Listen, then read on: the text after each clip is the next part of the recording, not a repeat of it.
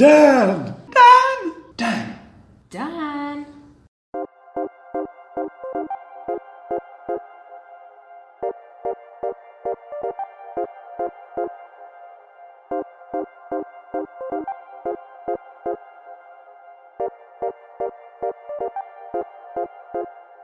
Hi, and welcome to Dancast, the digital advertising news podcast brought to you by SearchStar. Uh, my name's Nick, and I'm the marketing manager at SearchStar, and I'm joined by Dan once again. Hi, Dan. Hi, Nick. Yep, it's Dan here. How's it going? Had a good Very- week? Yeah, very good. Thanks very much. Bit of a sugar rush this morning. There was a cake cake bake off in the office. Who do you think won? Who do I think won? Secret. Star Baker will be awarded later today, but it could easily be a type of brownie. Do you, do you know? You know? I do know. I, I actually give. You know. Well, this will be I, coming I, out. I give Star Bakery each, each time. Okay. So, so sixth or second bake off we've done. Well, I mean, and this- each time, uh, one of the humbling, humbling jobs of the MD is to award the Star Baker Prize for the cake he likes best. Imagine the perks. there was quite a lot of brownie, but I think I think there was one clear favourite. This is being I think this is being released after we announced them, but well done to to that person. Um, if you need a bit more information about us personally or about SearchStar as a company, uh, you can go to episode one of Dancast, um, which I Heartily recommend. oh it was it was it's Broadcast history.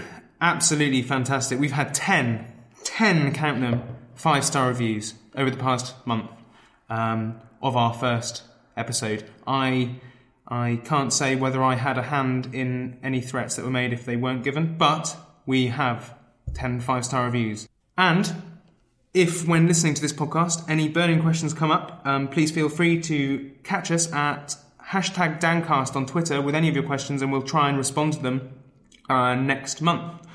Uh, anyway, I was a bit worried at the start of the month about there being a bit of lack of digital advertising news. Um, I was sort of perusing the internet for something to talk about, uh, and nothing was really becoming apparent to me. However, quite a bit has happened in the last cut two, two or three weeks that It's worth talking about. Yeah, absolutely worth talking about. It's it's it's going to fill our time. We've got plenty to talk about, to be honest. Obviously, we'll be covering the latest news, and we'll be receiving a visit from our director of conversion, um, Ryan Webb. We like Ryan, don't we? We do. He'll be coming to talk about GDPR. He is our font of GDPR knowledge and soon to be contributor to the Creative Bath GDPR event, which I'm told is sold out. People can't get enough of the Creative Bath GDPR event at which Ryan will be speaking. So, yeah, we'll be hearing um, from him very, very soon.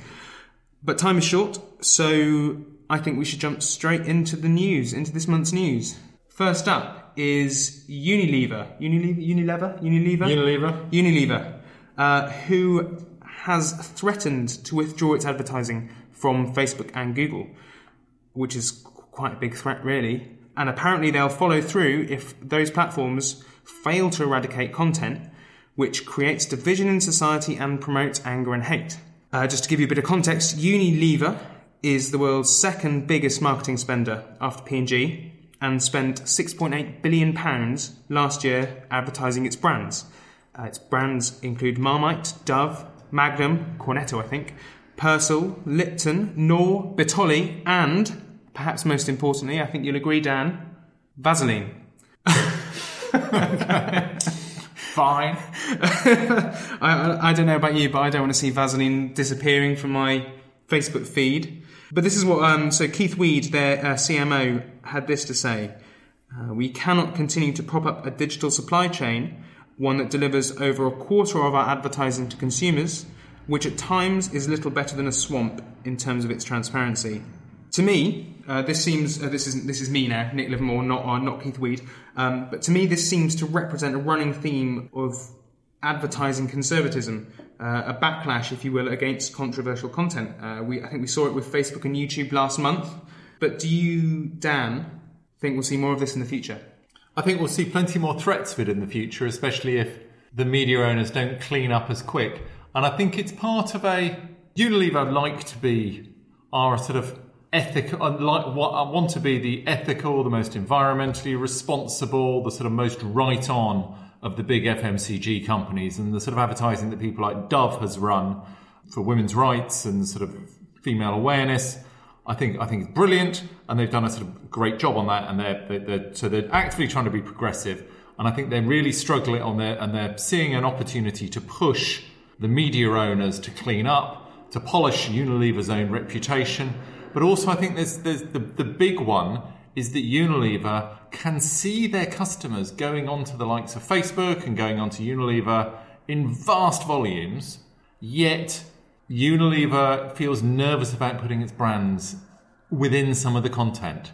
And I think it's just a sort of straightforward commercial appeal, slightly from Unilever, saying, look, guys, if you don't clean up these media platforms, much as we'd love to give you share of advertising spend, we're reluctantly going to have to keep it with ITV, with the poster companies, with the big radio companies, which Unilever doesn't particularly want to do because for an advertiser, the more good choices you have as to ways to spread your money, the better deals you can negotiate, the bigger reach you can achieve. So I think it's a it's a straightforward appeal to please clean up your act and we'll give you money. And conversely, if you can't clean up that act, then reluctantly we won't give you our money. Do you, do you, do you think this? So, so what you're saying essentially is this is the same thing that happened with Center Parcs, and was it the Daily Mail over the past week where a Center Parcs, you know, family advert appeared alongside some some sort of piece of homophobic content, a bit a bit of homophobic content from the Daily Mail, and Center Parcs said, right, right, fine, we're not advertising with you anymore, and pulled all their advertising from that. Pulled their advertising. Center Parcs are quite a right-on Dutch company. They know that the vast majority of their their customers are not going to remotely support the, the stance of the Daily Mail, and they're scoring a point for themselves and also doing a bit for the country to say, actually, come on, Daily Mail, you really, you know, the, the people have moved on, even if the editors of the Daily Mail haven't.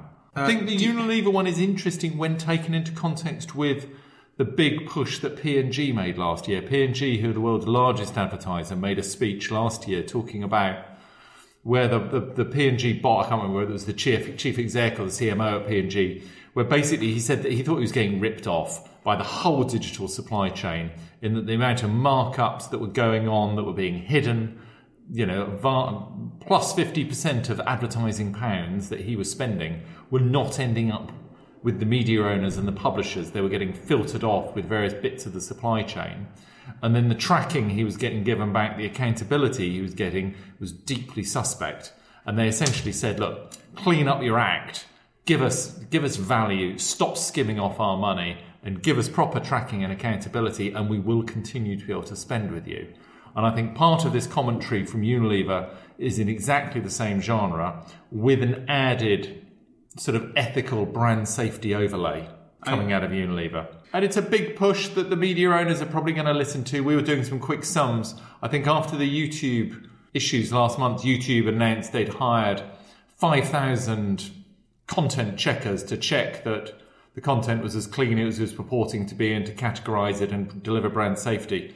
And you work out if they pay the, each of those people twenty thousand pounds. Five thousand times twenty thousand means a hundred hundred million pound at wage bill they're paying, which is quite chunky. But then when you look at a P&G or a, a, a Unilever with an ad budget of seven point seven billion dollars euro euro, of which they spend a quarter with Facebook and Google. So Unilever alone has a pushing two billion euro, one and a half billion pound ad budget it's fairly pra- to spend with Facebook and Google. It's fairly practical that the likes of Google shouldn't shy away from spending hundred thousand pounds buying some people to clean up its content.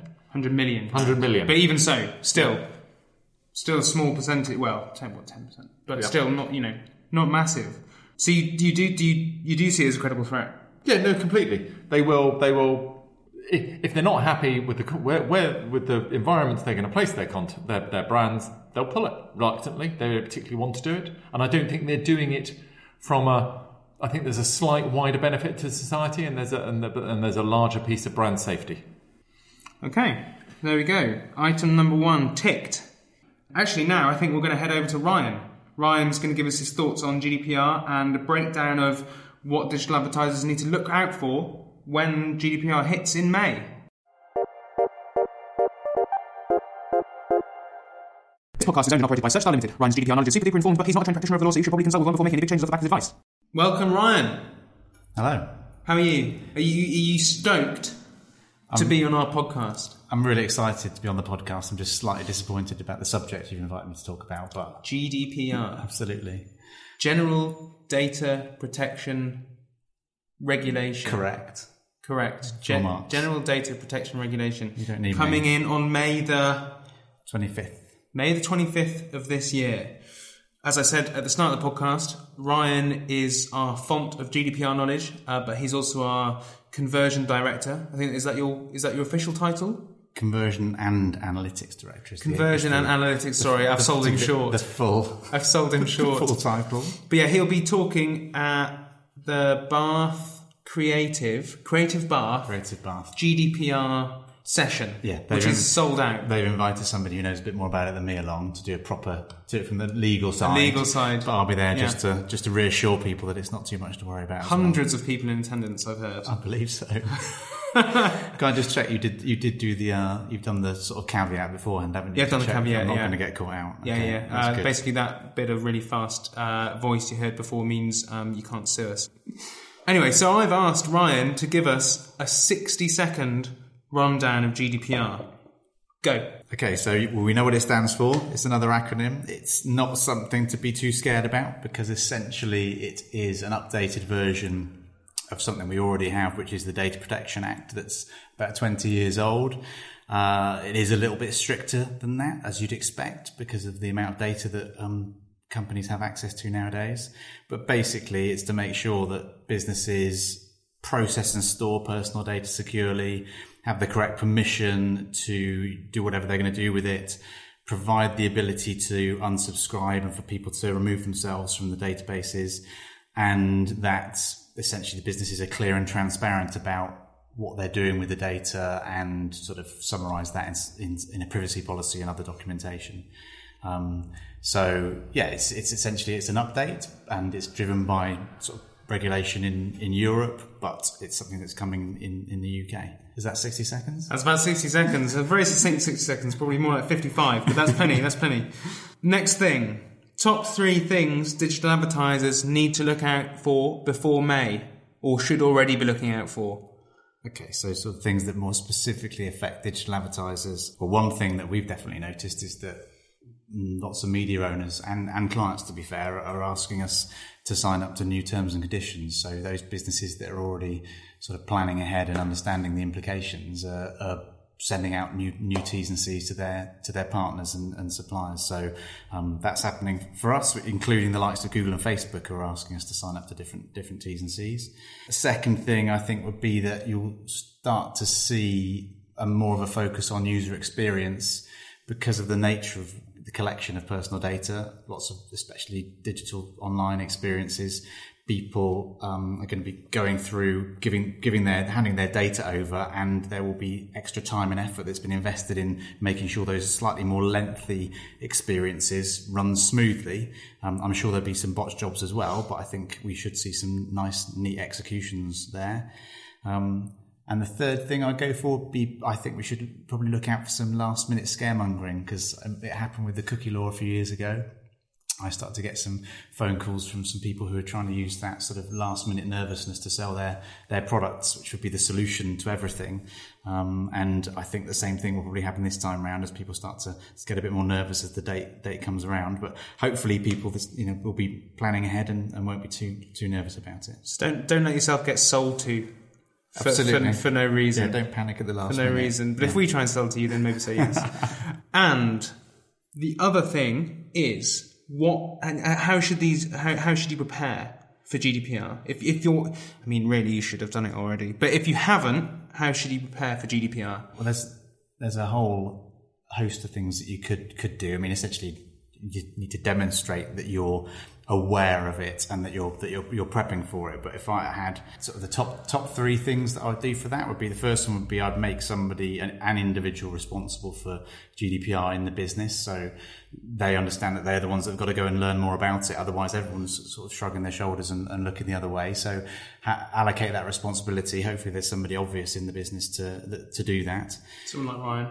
Yeah, absolutely. Then that person needs to lead an exercise where they understand essentially what personal data um, uh, that you as a business have? What do you get receive from other other third parties? What do you collect yourselves? So, sort of yeah, make sure you you, you understand what what you're actually exposing yourself to, and ignorant, you know, not knowing isn't an excuse here because that's actually sort of making you even more guilty, if you like. The ignorance ignorance doesn't let get, get get you off. Um, and the last thing then would be once you understand the data would be to make sure that you what data you are collecting, those people that you're you're collecting data from understand what you're doing with their data, so why you collected it in the first place and what you're going to be doing with their data. Um, so you might want to revisit some of the messaging around that data collection point and um, maybe your privacy policy, that sort of thing.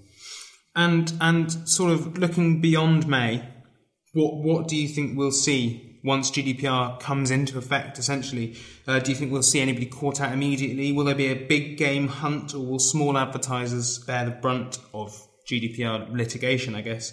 Or will those litigation litigators take time to ready their cases? Well, I want some predictions from Ryan. Um, Mystic well, Ryan. The, the the difficulty is obviously we don't have any idea what, what's going to happen, and I think that's one of the reasons that this sort of regulatory area is so difficult for people to know what to do because everyone's got a different view on, on, on what's needed and what will happen. Um, and as with the, the, cookie law, sort of six six or seven years ago, um, people did all kinds of different things, and, and then over time the landscape sort of evolves and, and it becomes clearer where the sort of middle ground is. So um, fundamentally, I think the same thing I, th- I, think will happen with this. We'll have some people that will do some extreme responses, and we'll have some forms, um, online inquiry forms that are pretty much impossible to fill out. And I think there are going to be a whole bunch of people that do nothing. Mm-hmm. Um, and the, what will evolve will be something in between. But I, I, I, think we may have some people who made examples of, but I don't think it will be huge, huge fines. I think that ICO might decide to sort of make a, make a song and dance about a couple of situations more to inform people what they should be doing rather than trying to actually sort of penalise or punish people too much. And these t- these things take a long, long time to sort of work through as well. So last year, the ICO fined a couple of charities for sort of breaching decades old data protection mm-hmm. law um, because they were doing wealth profiling. Um, and the fines weren't huge, but they, they got a lot of PR off the back of it, and it's just kind of like a slap over the wrist. Usually, the ICO want to work with businesses to get get businesses working in, in a sort of a better way rather than um, more like a shock and awe type tactic that, that might be more interesting to see as long as it's not you. But I don't think I don't think we'll see anything too groundbreaking. Okay, so well that's that's GDPR from Ryan in eight minutes twenty seconds. Uh, we should say that there is a blog on the Search Star post oh, yeah, from Ryan from about post, yeah. GDPR. So Absolutely. if you want to find out a little bit more, that sh- probably should be your first port of call. Uh, I guess the next one is probably your lawyer for some legal advice. Definitely. Again, I can't stress enough that Ryan is not legally qualified. When I get invited back on again, can I talk about something other than GDPR, please? Yes, you can. You can talk about okay. something to do with conversion or analytics. Two things you are the director of. That'd be great. Thanks, Ryan. Thanks. Bye bye. Bye.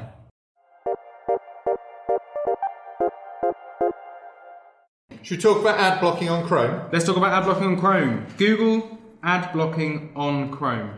This has been for those for those in the know, people have been talking about it for for around a year now. Google uh, introducing its own version of AdBlock uh, on its Chrome internet browser, uh, which is actually the by far and away the biggest, uh, most popular internet browser on the web.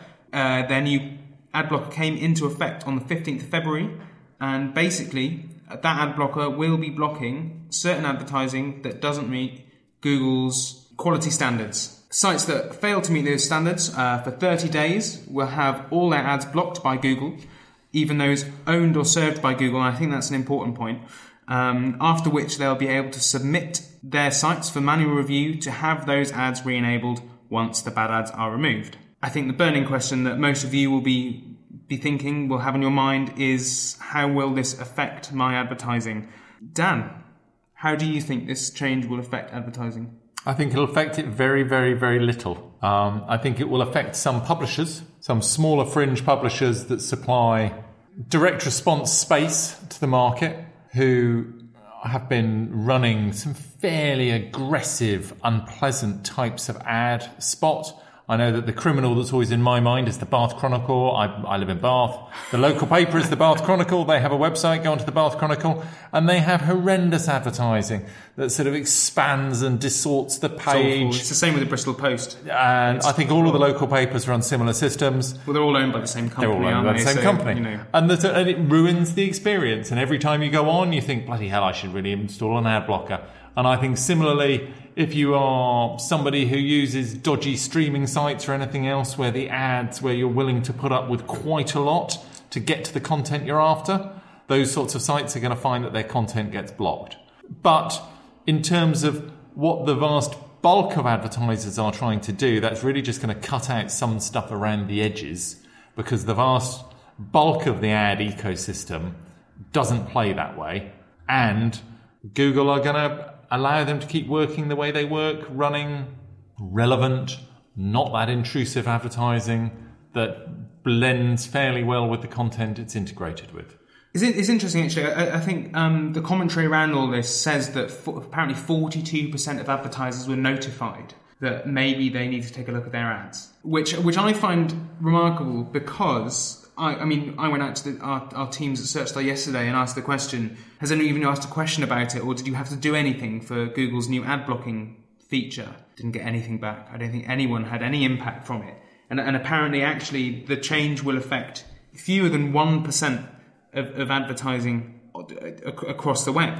It'll affect some ad networks, is what it'll affect. There have been Yeah. some ad networks that have been set up to run particular types where they've, they've parceled up various publishers and said, right, we, we want to run this type of advertising in your site. It's going to be very intrusive, it's going to be very shouty, but there's going to be good money in it for both of us, and, but kind of sod the consumer. And those networks, I think there will be some of them that will be that will be closed down by this, or they will be forced to reassess their practices, essentially because they're going to find they get all their ads blocked. But ultimately, if you're running clean advertising, you're unlikely to be particularly. Chances are, if you're running if you're running clean advertising with, especially if you run it with the large networks, especially if you run it with Google, you will find your advertising is unaffected because That well, that brings us on to the real driving force, doesn't it? Really, behind this new tool Mm-hmm. is Google isn't going to destroy the main source of its revenue, no, which is Google. advertising. This is the fox guarding the hen house, the vampire guarding the blood bank. This is Google's ad- Google is- answer to third-party ad blockers, Yep. which are used by around 50% of desktop users uh, that actually block out all advertising. Yeah, they're- and what's Google, what Google's saying, I think, is that advertising isn't a bad thing as long as it's done well. And if the bad ones, the bad pieces of advertising, the Bath Chronicle Mm-hmm. is dri- is driving users to block out all advertising with an ad blocker. It's losing, essentially, it loses that source of income for no real reason. The good people who are advertising lose their income because of a few Bad eggs. spammy bad ads.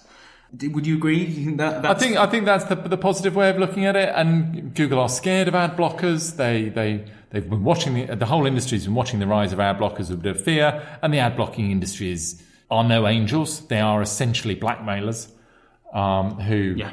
will whitelist your site if you pay them enough um, for advertising, which the likes of Google and Facebook have been paying them. Um, and Google and Facebook essentially want to cut these people off by saying, actually, look, guys, there is saying to the consumer, there is no need to get an ad blocker because Google Chrome has reduced the problem of interference already. So basically, what Google's hoping is that by introducing its own ad blocker, fewer people will use ad blockers, Mm-hmm. Block ads. Yeah. So it's quite it's quite a funny position that we've got. Well, they're, really, they're, isn't they're it? producing an ad blocker that screens out the the re- you you in, people install ad blockers when they get when they get when the tipping point is reached where they think I really hate the advertising on this site and they have conversations with the people at the next desk about bloody hell how do you get these ads they're so annoying and the person says oh you install an ad blocker and Google is hoping that by using their ad blocker that type of conversation the type of ads that tip people into that conversation will not get served so people will never make the leap to get to bothering to download one. It's essentially an act of passion, isn't it? People people are browsing the website and they land on the Bath Chronicle and and, and they're faced with all these homepage takeovers that completely mm-hmm. disrupt their use the usability of the website and their head explodes and they go, oh, I'm so angry. I'm going to install this third-party ad blocker, and basically Google's just trying to get rid of that. Yes. I don't. And they've ganged up with their mates, and there is a slight bit of inner crowd. The big boys are looking after themselves, and they're slightly the people who are getting picked on are the people who aren't necessarily the larger players. Yeah. it's the sort of fringe, slightly more cowboy players who are getting penalised. Probably largely justified. I think there are a couple of instances where Google have been slightly lenient with some of their own products that are also mm-hmm. quite intrusive. That's the way it seems to work at the moment. They may change their minds and also decide to phase those products out themselves as well. And then taking it out ever so slightly wider, does Google have too much control? I think I think the fact that they're blocking ads and controlling advertising on their large market share internet browser says something about Google actually maybe, maybe they do have too much control. I mean the electronic front sorry the Electronic Frontier Foundation uh, which is a non-profit digital rights organization they issued a statement on Friday which I guess was probably the 16th of February um, they say that this this change lacks a consumer voice and, and, and it's an example of Google exploiting its browser dominance to shape the conditions of the advertising market and, and, and the fact that all of this raises some concerns about the monopoly Google essentially has. What do you think? I think that's completely true. I think it's difficult to. Com- Google is incredibly dominant at the moment, and I think it tries to wear its dominance as lightly as it possibly can. But it could just. The, the internet is a fast moving, or digital advertising is a fast moving place. Something else could come along within the next 12 months that will dramatically change the landscape. Do do you think we'll see any any sort of attempted legal action against Google I because of think somebody might well have a pot of legal action because Google have pots of money and a lawyer will fancy taking some off Yeah, them. fair enough. Um, May as well take some of that. yeah. Okay. I'm sure some publisher will complain that they've been bankrupted by it unfairly. Well, well, we'll see what comes out in the wash. But yeah, the bottom line is, if you're a good advertiser, don't don't worry about it. And this is probably a positive change for you. And if the bulk of your money, ad money, is spent with Facebook and Google and the large media owners, chances are you're not going to notice a thing. No, Google doesn't, at the end of the day, want to lose its revenue. And finally, news item number three. I think we, I think it's about time we throw Bing a bit of a bone. It isn't just all Google. We're talking about Google competition, so let's talk about Bing. This month, uh, Bing announced that it was launching audience segmentation reporting to give advertisers detailed insights about how their search audiences are performing. The new feature that Bing have released also makes it easy to compare audiences against non targeted users. Advertisers can see audience data by audience category, uh, audience name, or additional segments including account summary, campaigns, ad groups, ad keywords, and ad extensions. So, what's the interesting thing here? Couple of interesting things. I mean, a it's technically it's mildly interesting what they're doing. That is something we normally think of Google or Bing themselves define themselves as a fast follower of AdWords of Google Google's AdWords system. Because AdWords is the dominant platform, and what they try and do is they try and make their system replicate AdWords as tightly and as quickly as possible, so that digital planners can just copy across their AdWords campaigns into Bing as seamlessly as possible. Here, they've stepped a tiny bit in front of Google, one with a, quite a neat bit of reporting that actually allows sort of fairly straightforward comparison of search campaigns with and without the audience overlays so you can see the effect of them. But also, actually, what they're allowing you to overlay onto the search campaigns, which we were talking about it earlier in the office. Essentially, they're allowing you to overlay things like in market segments onto search. And we were thinking, well, kind of what's the point? Because search. Search, by definition, the reason most people buy search is because search is a fabulous definer of the fact that somebody is in market. You know, the fact that I've searched for holidays in Thailand, there's not much point in overlaying an audience of people who are interested in long haul holidays onto a search for holidays in Thailand because the, the, the way they've built the audience, the, the in-market audience, is probably off some search search activity that that individual has historically done, or the fact that they've been onto Expedia and have been doing some searches within Expedia. And so the, I suppose the only thing that it tells you in that instance is that the person has probably been looking for holidays in Thailand for a while because they've already got into mm-hmm. some bucket. Where we came up with it as a bit more interesting was when we were thinking, okay, fine. So say somebody is in a in an audience bucket of people who are interested in long haul holidays, and then they search for flights Okay. or flight apps. And then you kind of know, okay, fine. So they're not after a low cost carrier flight to Dublin from London. They are after, chances are they're after a long haul flight. So I will, so the, the flight, the basket value of the flight is going to be a bit higher. So I might bid on it. So there are applications for it.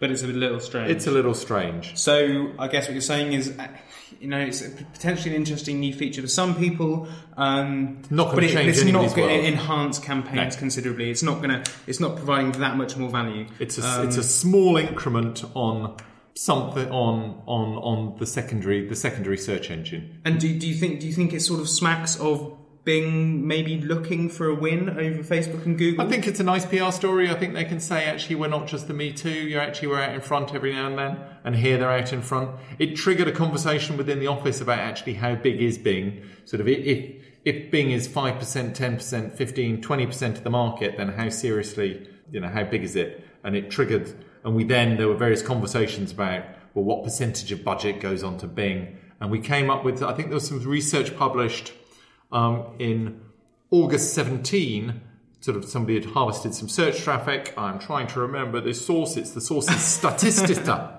Statista. Um, where they reckoned that Bing had um, 9% of worldwide search on desktop, but they had 33% in the USA, which is a fairly stunning stat that they were doing quite so well in the States. I think those in the UK, which we're more familiar with, that research said they had 26% of the search market.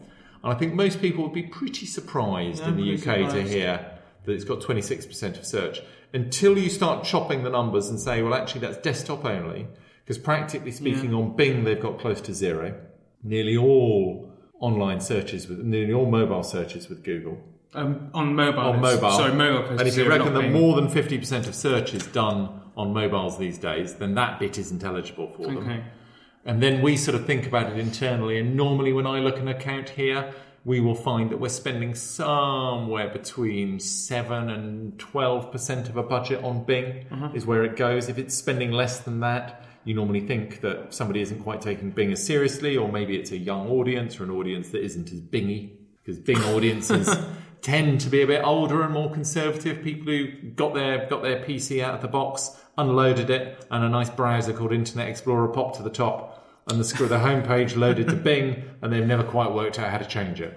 So you're saying Bing, Bing's as big as it is because old people don't know that Internet There is a slight skew. There's a slight skew towards older people, but also they're very good at integrating the search in with the various the Microsoft Office suite of products. They're good at getting it into the Yeah. Xbox. There's other there's other places they get it they, they get it in. So So it's in, it's interesting. It's nice to see Bing moving ahead with something, but I don't think it's groundbreaking news. And and actually, even as a Bing user, you could, it's not something that I immediately came up with four use cases for. I thought, brilliant. Well, I'll make sure I get those clients onto that. you're a Bing user. Well, no, but all of our clients advertise Oh, I on see. Bing. I thought you were saying you're a Bing user. I was quite surprised Dan's a Bing user. I mean, he's got. I think we talked about it last time. He's got a what's your phone? Pixel Two.